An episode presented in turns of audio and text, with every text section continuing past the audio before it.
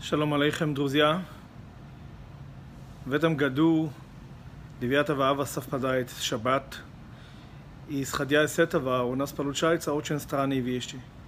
Грустный день, траурный день, 9 ава, переворачивается на радостный, хороший день. Ведь в шаббат же нет никакой закон траур. Нельзя, чтобы не будет никакой траур в шаббат. И поэтому в шаббат мы празднуем его как обычно.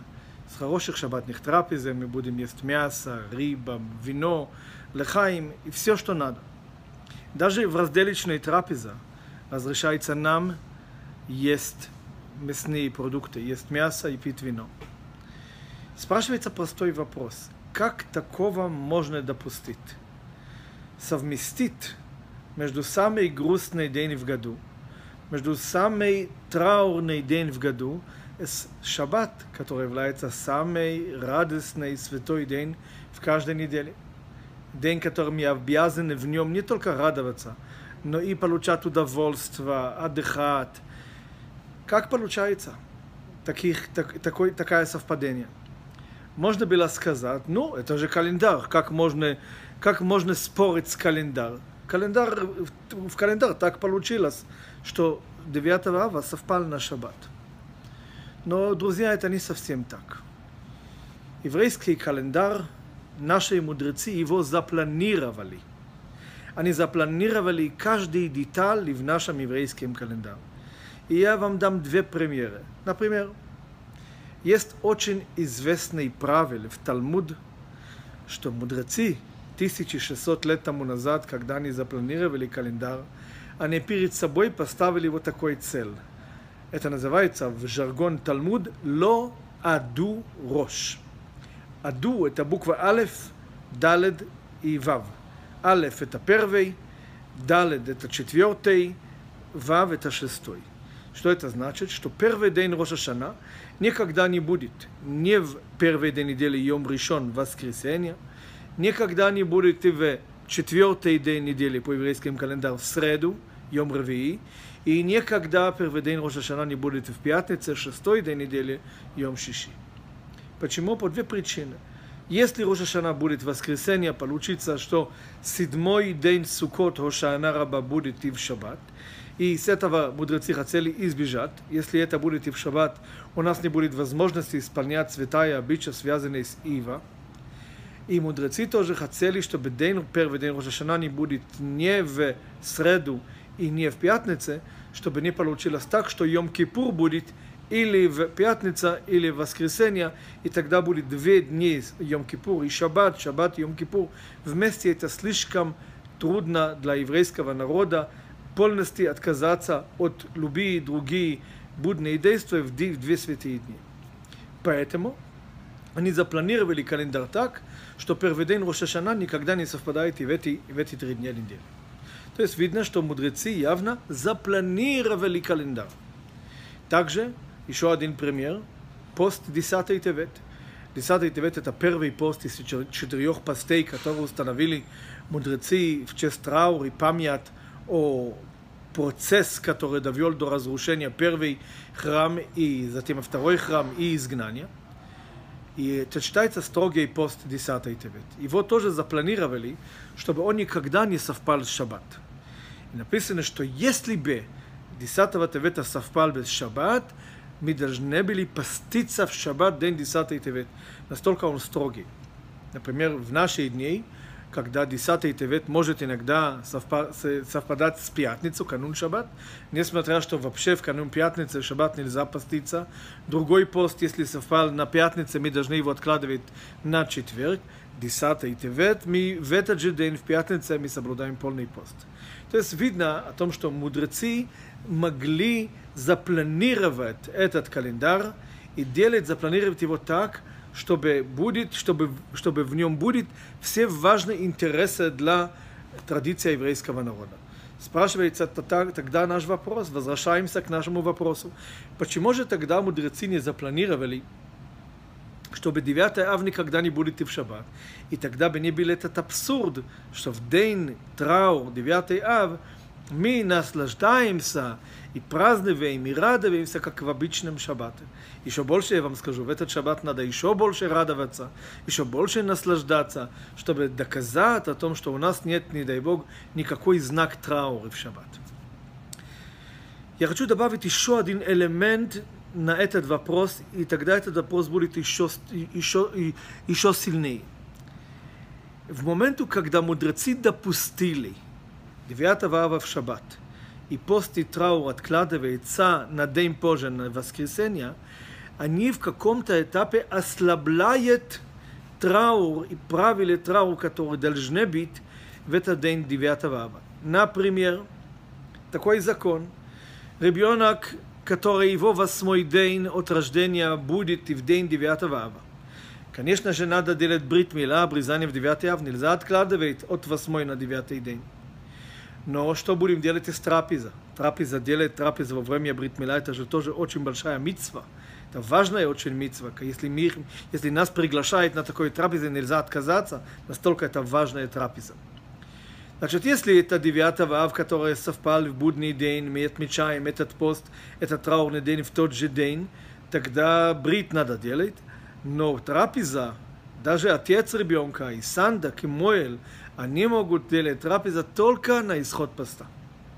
Если, например, как в этом году, если в этот воскресенье, и наверняка будет и в эти воскресенья тоже, многие мальчики, которые для них это будет восьмой день от рождения, и им будут делать брит мила, тогда послушайте внимательно. Во время полдня родит отец и Моел и Сандак должны молиться Минха, после которого они могут миться, делать нетилат ядаем и садиться на стол праздничную трапезу саудат мецва и в честь брит мила.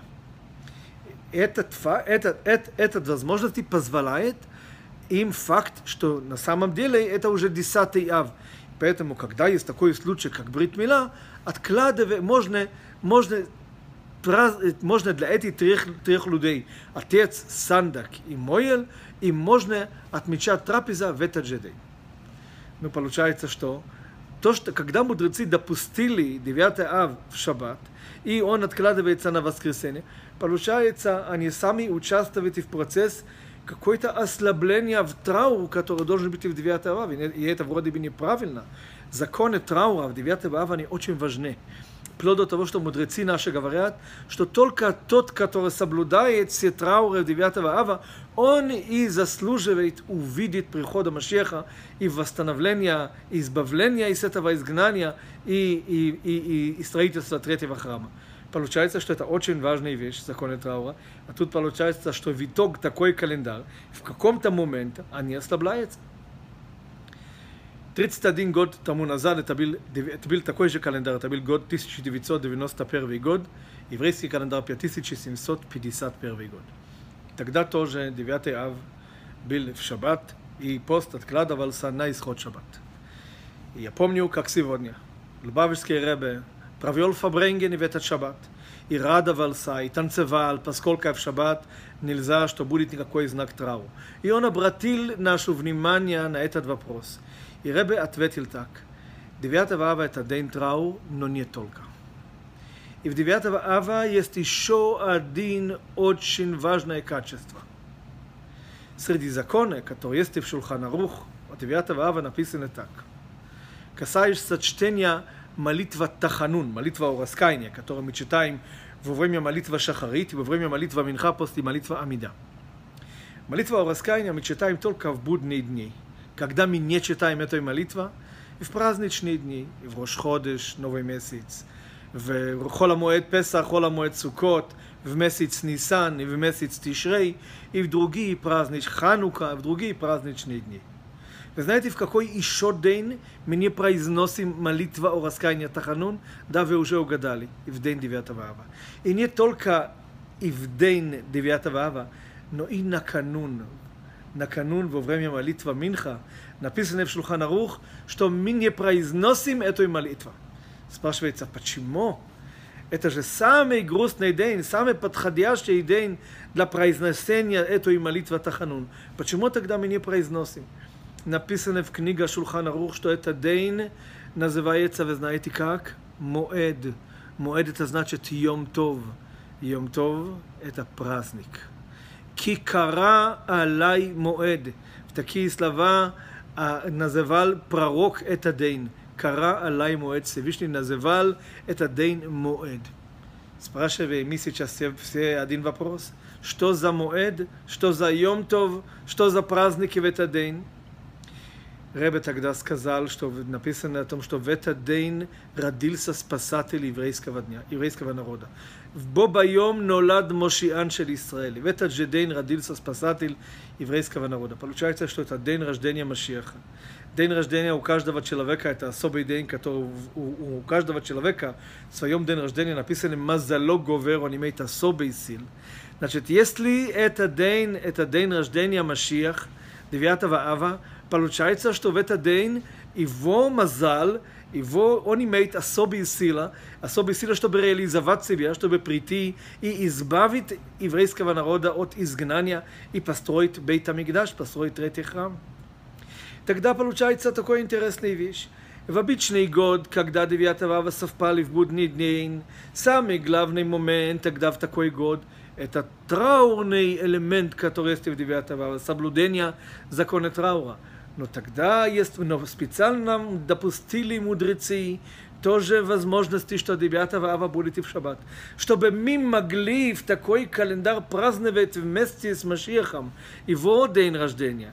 И в этот день от, обратить внимание на особые качества, которые есть в этот день, и с точки зрения особый день для избавления от изгнания, особый день для прихода Машиаха. Поэтому допустили мудрецы 9 ава и в шаббат, и в будни, чтобы мы могли относиться к этого день, к этого дня 9 ава со всех, со всех сторон, которые в нем есть. И радостный, и грустный. Мы, мы должны, конечно, и это делать, и это делать. В этом году у нас получается шаббат как шаббат. Если, не дай Бог, Машиах не придет, тогда на исход шаббат мы будем соблюдать все законы траура, которые все, вы все знаете, все получали путеводитель, который мы приготовили. И этот, дай Бог, чтобы будем хочу, чтобы мы будем заслуживаем, чтобы Машиах пришел еще до этого исхода шаббата. И у нас останется 9 ава только в качестве праздника. Если, не дай Бог, нет, желаю нам всем легкий пост, шаббат шалом и только хороших известий.